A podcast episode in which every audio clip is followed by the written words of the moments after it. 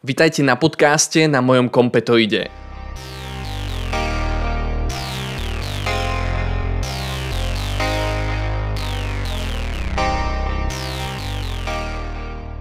Moje meno je Mišo Hucko, som autor YouTube kanálu Informatika s Mišom.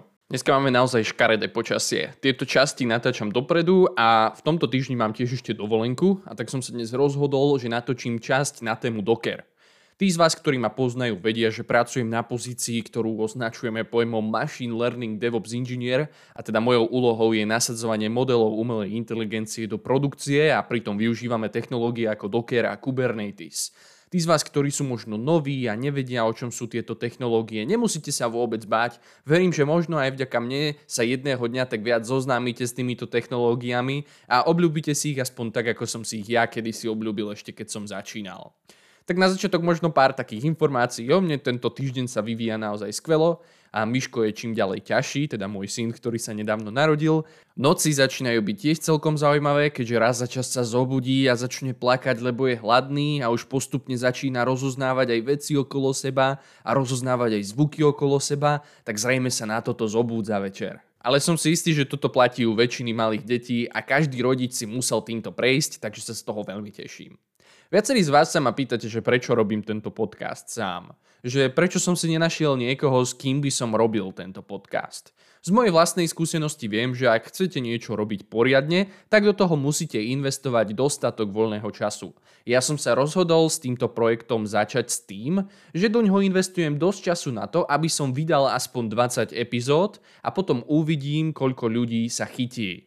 Samozrejme zháňal som rôznych ľudí, ktorí by mi s týmto mohli pomôcť, avšak nikoho som nenašiel. Za týmto sa skrýva jeden taký zaujímavý príbeh. Pôvodne som tento nápad podcastu konzultoval s mojim bratom Andrejom. Andrejovi sa táto myšlienka podcastu celkom páčila, pretože on je fanúšikom počítačových hier a vo voľnom čase počúva rôzne podcasty na tému počítačových hier. A tak som ho aj skoro nalomil. Pôvodne sme mali spoločne aj také stretnutie, kde sme si prechádzali témy, ktoré sme chceli spolu prejsť na týchto častiach podcastu. Avšak nakoniec sa Andrej rozhodol od tohto upustiť. Som z toho veľmi smutný, pretože teraz musím robiť tieto časti sám. Avšak verím, že jedného dňa bude tento podcast natoľko populárny, že sa nájdu nejakí zaujímaví ľudia, s ktorými by som si mohol napríklad pokecať v niektorých z mojich častiach a viesť to trošku dialogovejším spôsobom. Iba pre zaujímavosť, naozaj sme s bratom rozmýšľali, či do tohto podcastu zaradíme nejaké témy spojení s počítačovými hrami. Ak by vás tieto témy zaujímali a chceli by ste, aby odzneli v týchto častiach, budem veľmi rád, keď mi to napíšete, tak ako som spomínal, do komentáru pod YouTube video, ktoré nájdete na kanáli Informatika s Myšom. V dnešnej časti sa tak trošku pozrieme na technológiu, ktorá sa volá Docker – ja o tejto technológii veľmi často rozprávam a mám ju veľmi rád. Ono táto technológia nie je úplne najnovšia, existuje už niekoľko rokov, ale poslednú dobu je čím ďalej viac a viac populárna. Asi vám jasné, že je to tak trošku spojené s tým DevOps. V minulej časti sme sa bavili o tom, ako sa stať DevOps inžinierom, na konci som spomenul, že by ste sa mohli naučiť Docker. A teda, ako je spojený tento Docker s tým DevOpsom? Ak by ste chceli ísť do úplnej hĺbky a nejakých technických detailov a chceli by ste napríklad vidieť, ako si môžete nainštalovať Docker na vaš vašich počítačoch.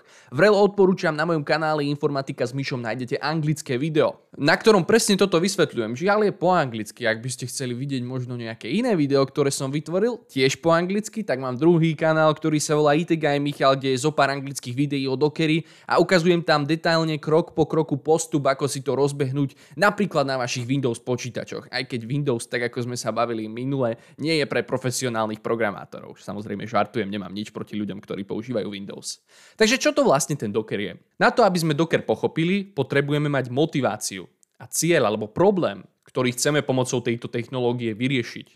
Poďme sa pozrieť o pár desaťročí, alebo by som povedal ešte, že, že iba niekoľko rokov dozadu, do doby kamennej, kedy Docker nebol používaný a kedy ľudia vytvárali a nasadzovali aplikácie veľmi zaujímavým spôsobom.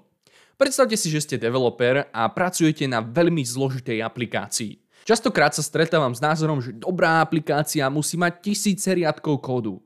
Musí to byť taký obrovský moloch, ktorému nikto nerozumie, na ktorom pracujú desiatky developerov. A reálne je tam možno iba jeden jediný človek, ktorý pozná všetky zákutia.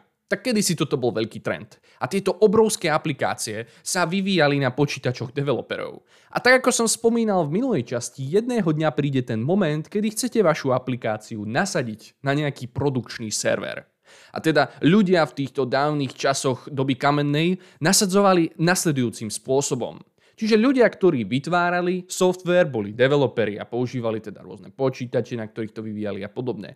Následne existovali ľudia, ktorých budeme označovať pojmom systémoví administrátori. A ja ich často spájam s takým stereotypom, že to sú tí ľudia, ktorí majú vo svojich pivniciach tie veľké sklady serverov a vo voľnom čase sa hrajú na serveroch a hrajú sa s hardverom. Samozrejme, toto je dosť škaredý stereotyp. Ja sám poznám dosť veľa ľudí, ktorí sú úplne normálni a dá sa s nimi v pohode pokecať a sú zároveň serveroví administrátori administrátori. Ale bavme sa teda o tom praveku.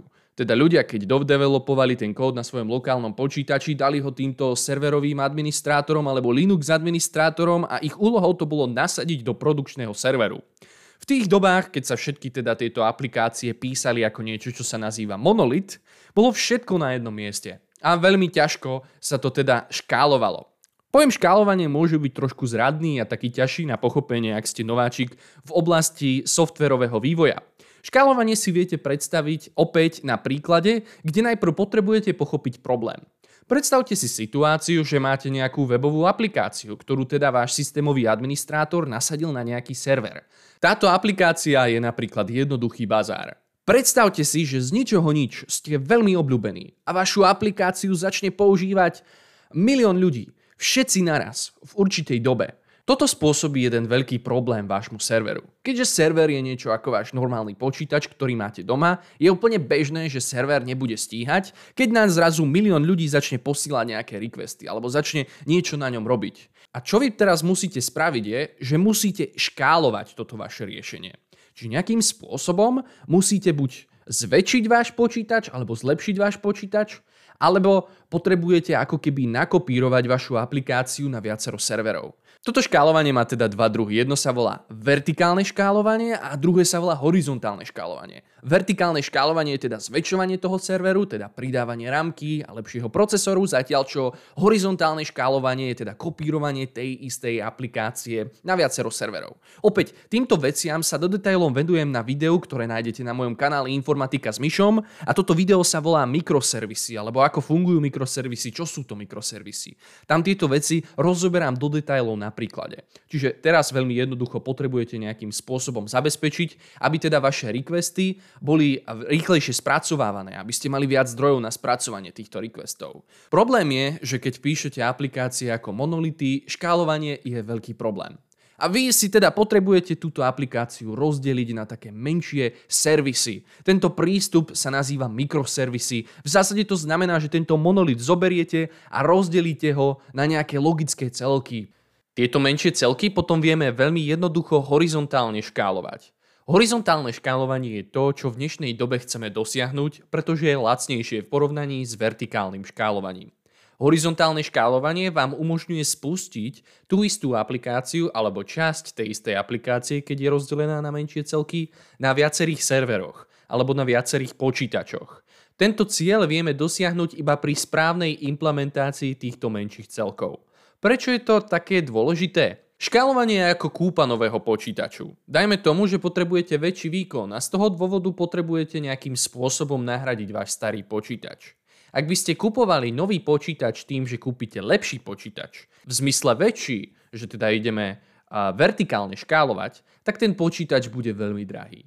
Častokrát cena počítaču, takéhoto výkonného počítaču, môže niekoľkonásobne presiahnuť cenu dvoch menších počítačov, ktoré budú o niečo slabšie, ale v súčte dosiahnu rovnaký alebo ešte lepší výkon. Toto je o to viac dôležitejšie, o čo viac horizontálne chcete škálovať. Pretože naozaj veľké servery, ktoré majú obrovské množstvo rámky a obrovské množstvo procesoru, sú veľmi drahé. A ľudia si to uvedomujú, preto sa čím ďalej viac tlačí na takéto delenie a horizontálne škálovanie. Príklad, ktorý uvádzam v mojom videu odokedy je, že predstavte si, že máte e-shop. A tento e-shop splňa viacero funkcionalít. Napríklad jednou z funkcionalít e-shopu je, že sa tam nachádza teda katalóg. vašich produktov, ktoré predávate. Čiže to si predstavte ako jednu servisu, ktorá vám poskytuje databázu produktov, ktoré ponúkate. Druhá časť vášho e-shopu môže byť napríklad nákupný košík. Chcete evidovať, aké nákupy si vlastne ľudia kupujú. A chcete to zaznamenávať niekde do histórie, aby ste neskôr napríklad nad tým vedeli postaviť model strojového učenia. Ďalšia časť vášho e-shopu môže byť napríklad časť, ktorá zabezpečuje spracovanie transakcií napríklad eh, spracovanie kreditných kart alebo debetných kart. Toto sú napríklad tieto tri časti, ktoré viete identifikovať vo vašej aplikácii a navonok oni vytvárajú jeden e-shop, ale vo vnútri môžu byť úplne nezávislé. Samozrejme, oni budú medzi sebou nejako komunikovať, ale napríklad ten nákupný košík vie žiť individuálne bez existencie tej metódy napríklad platenia. Samozrejme, budú spolu komunikovať, na to nezabúdajte. Že nehovorím úplne, že sú to veci, ktoré o sebe nevedia. Tento prístup sa nazýva mikroservisy. A tieto mikroservisy sú veľmi populárne v dnešnej dobe. Opäť všimnite si, že keď chcem vysvetliť, že čo to je Docker a na čo je Docker dobrý, musíte mať veľa pozadia za tým, ako sa aplikácie vyvíjajú a ako sa nasadzujú na server a čo je moderné v dnešnej dobe. Preto si myslím, že práca DevOps inžinierov alebo práca machine learning DevOps inžinierov ako som ja môže byť trošku náročná na začiatok. Avšak keď sa dostanete do tohto a pochopíte základné princípy, začne to všetko dávať zmysel a všetko je oveľa jednoduchšie. Čiže potrebujeme teda vytvárať takéto malinké servisy a potrebujeme ich umiestňovať niekde na server. Keď sa teraz nad tým zamyslíte, čo keď sú tie servisy veľmi malé? A nechcete pre každú z nich vytvárať nejaký nový server. V tom prípade, čo potrebujete spraviť, je, že chcete nasadiť tú istú servisu alebo viacere z týchto servis na jeden server. Toto môže byť trošku problematické. Predstavte si úplne jednoduchý príklad. Máte váš počítač, najmä tomu, že beží teda Windows na nešťastie. A teda chcete tam nasadiť obidve tieto aplikácie alebo podaplikácie. Aj aplikáciu na spracovanie nákupného košíku, aj aplikáciu na spracovanie a pladieb. Nasadíte ich na tento počítač. Problém nastane vtedy, keď Jedna z týchto aplikácií spôsobí, že počítač, na ktorom bude bežať, bude mať problém. Čiže napríklad z ničoho nič bude mať počítač problém a vypne sa. V tomto prípade tá jedna aplikácia ovplyvní existenciu aj tej druhej aplikácie. Teda toto môže byť problematické. Samozrejme, toto bol taký scénár dosť negatívny. Úplne bežnejšie scenáre, ktoré môžu spôsobovať problémy sú napríklad čo, ak chcete aktualizovať operačný systém.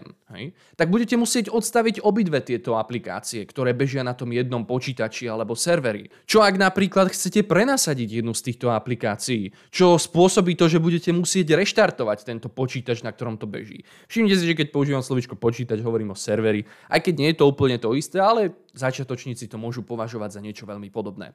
Čiže toto sú tie problémy, že ak niečo beží na jednom serveri, a vyslovene je to iba jeden server, spôsobuje to problém.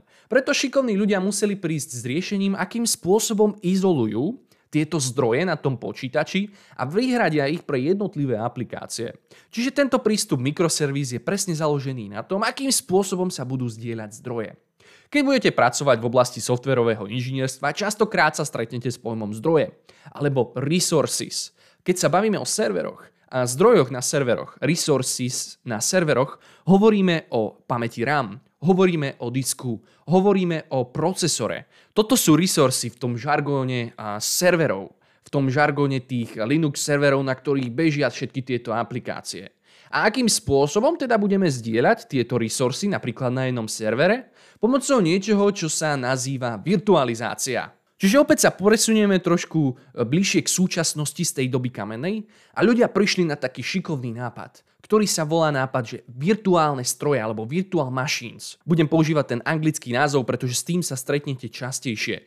Virtual machines vám umožňujú to, že vy ako keby viete bežať operačný systém v operačnom systéme. Veľmi populárny nástroj napríklad na cvičenie alebo vytváranie virtuálnych strojov alebo virtual machines sa nazýva VirtualBox. Možno viacerí z vás poznáte tento nástroj. Žiaľ, na mojom kanáli ešte nie je žiadne video na tento nástroj.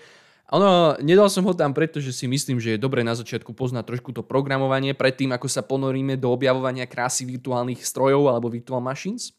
A teda vráťme sa naspäť k tým virtuálnym strojom. Virtual Machines bol skvelý nápad. Tento nápad vám umožnil vytvoriť viacero operačných systémov na jednom operačnom systéme.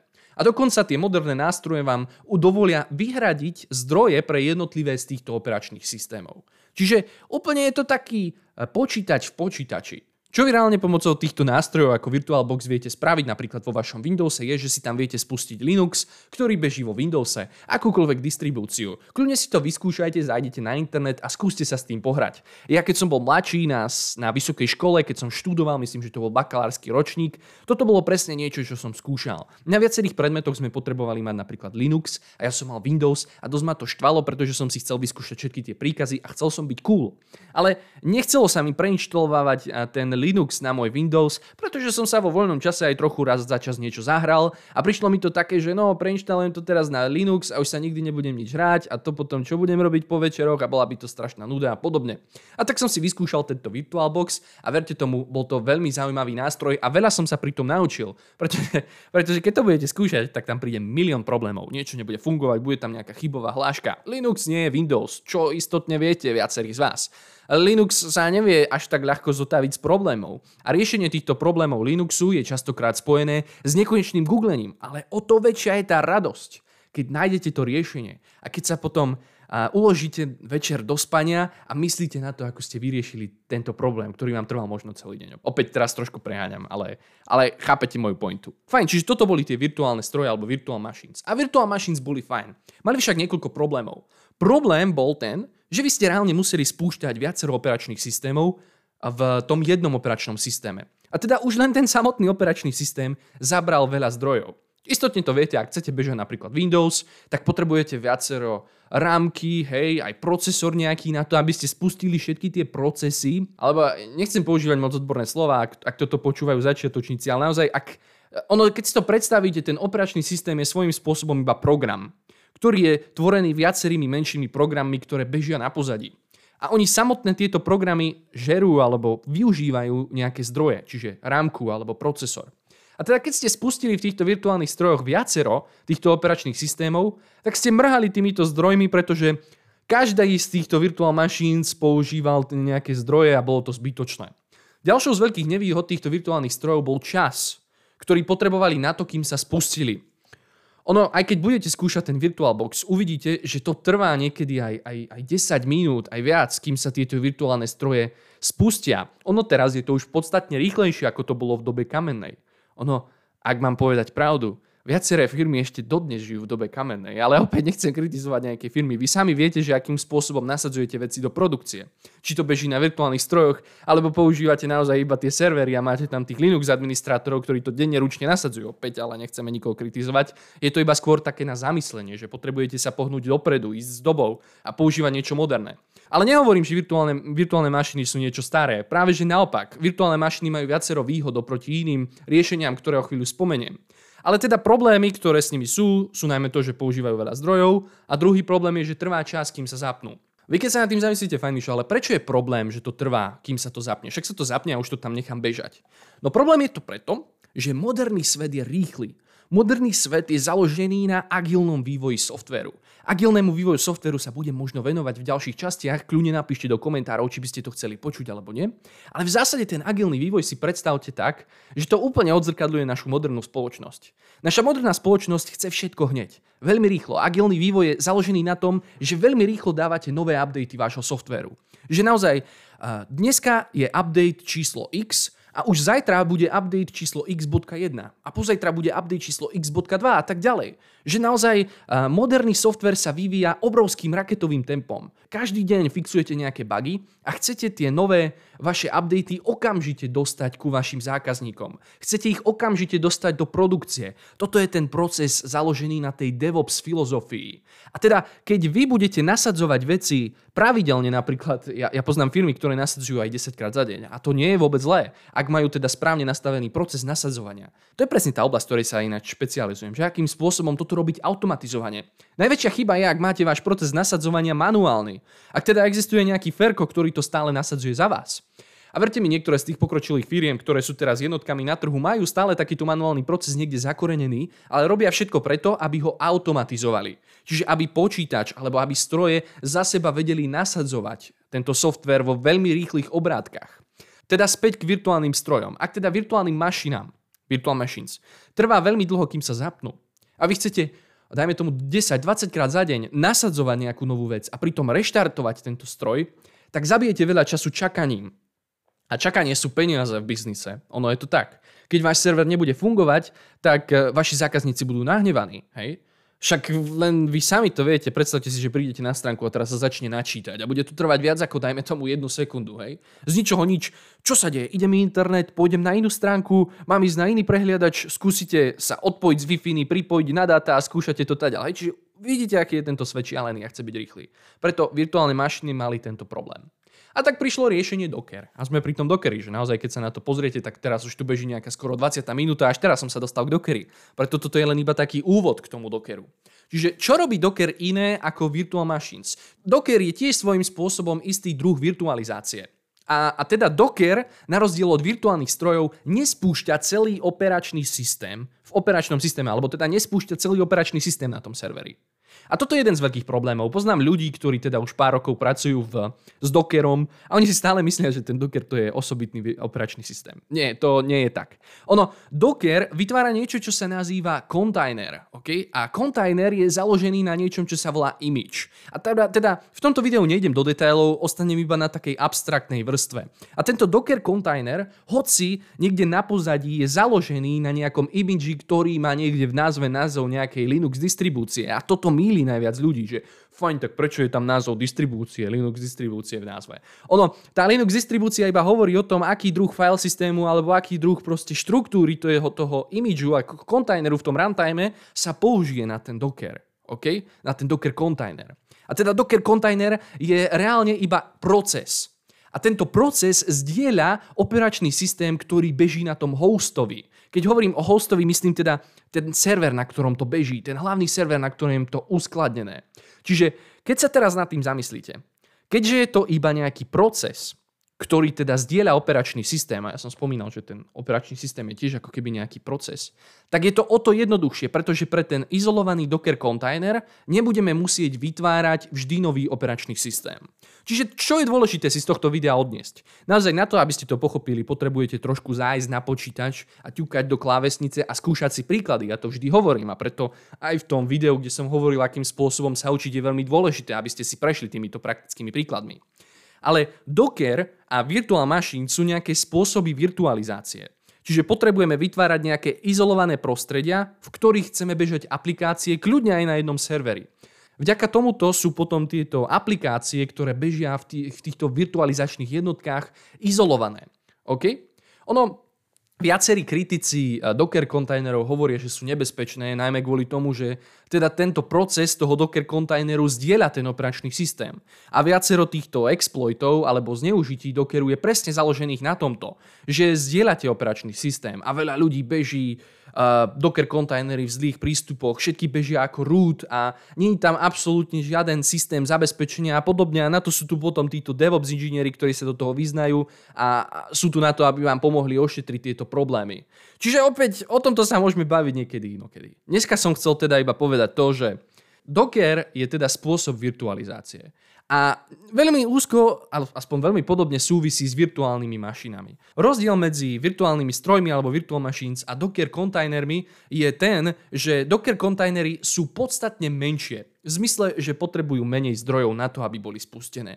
Docker kontajnery nespúšťajú operačný systém, nový operačný systém v operačnom systéme. OK. Nezabúdajte, že trošku teraz abstrahujem. Tí pokročili z vás, hej, nemusia teraz písať, že tu, že tu hovorím blbosti. Naozaj chcem, aby to pochopili aj takí ľudia, ktorí s týmto iba začínajú. Čiže Docker kontajnery nespúšťajú celý ten operačný systém. Preto sú menšie. Ďalšou z výhodou Docker kontajnerov je, že sa spúšťajú oveľa rýchlejšie. Čiže na to, aby ste spustili Docker kontajner, potrebujete niekedy iba pár sekúnd čo je veľmi podstatný rozdiel oproti virtuálnym mašinám, ktoré sa spúšťajú veľmi dlho. Ďalšia tá podstatná vec, ktorú si potrebujete zapamätať, že hoci viaceré z tých Docker imageov, o ktorých som až tak teraz veľmi nerozprával, sú to nejaké také predpisy, akým spôsobom sa píšu tie Docker kontajnery, obsahujú v názve názvy Linux distribúcií, oni v skutočnosti nemajú v sebe celý operačný systém. Oni sú len založené na snapshote špecifického file systému operačného systému. Okay? Čo keď toto mohlo byť zložité, file systém, operačný systém a tak ďalej. Kľudne teraz od toho abstrahujte. Nechajte si to prejsť hlavou a ak chcete o tomto vedieť viac, odporúčam tie moje anglické videá. Ja, môjim snom je, že, že jedného dňa na mojom YouTube kanáli zverejním aj kurz Dockeru. A mám aj napísaný nejaký scénár a, a verte tomu, že pracujem na tom dosť úpenlivo. Problém však je ten, že vnímam to tak, že čím zložitejší kurz na mojom kanáli zverejním, tým menej divákov má. Keď sa pozriete, tak môj Python kurz má naozaj obrovské množstvo divákov a ľudia to stále pozerajú, pretože sa chcú naučiť a majú tie znalosti. Avšak napríklad môj kurz základov strojového učenia má veľmi málo pozretí. A, a presne o tom to je, že ľudia potrebujú mať najmä základy a až potom môžu prechádzať na komplikovanejšie systémy alebo komplikovanejší software a Docker je sám o sebe dosť komplikovaný. Verím však, že jedného dňa sa mi podarí zverejniť aj tento kurz. Ak by ste chceli vidieť tento kurz, opäť napíšte mi do komentáru, kľudne to napíšte aj na náš Discord kanál. Takže dnes to bol Docker. Ďakujem. Takto je na dnes všetko. Nezabudnite dať odber na môj YouTube kanál Informatika s Myšom. Ak ma chcete finančne podporiť, môžete tak spraviť na mojom Patreone, kde som pod menom Informatika s Myšom.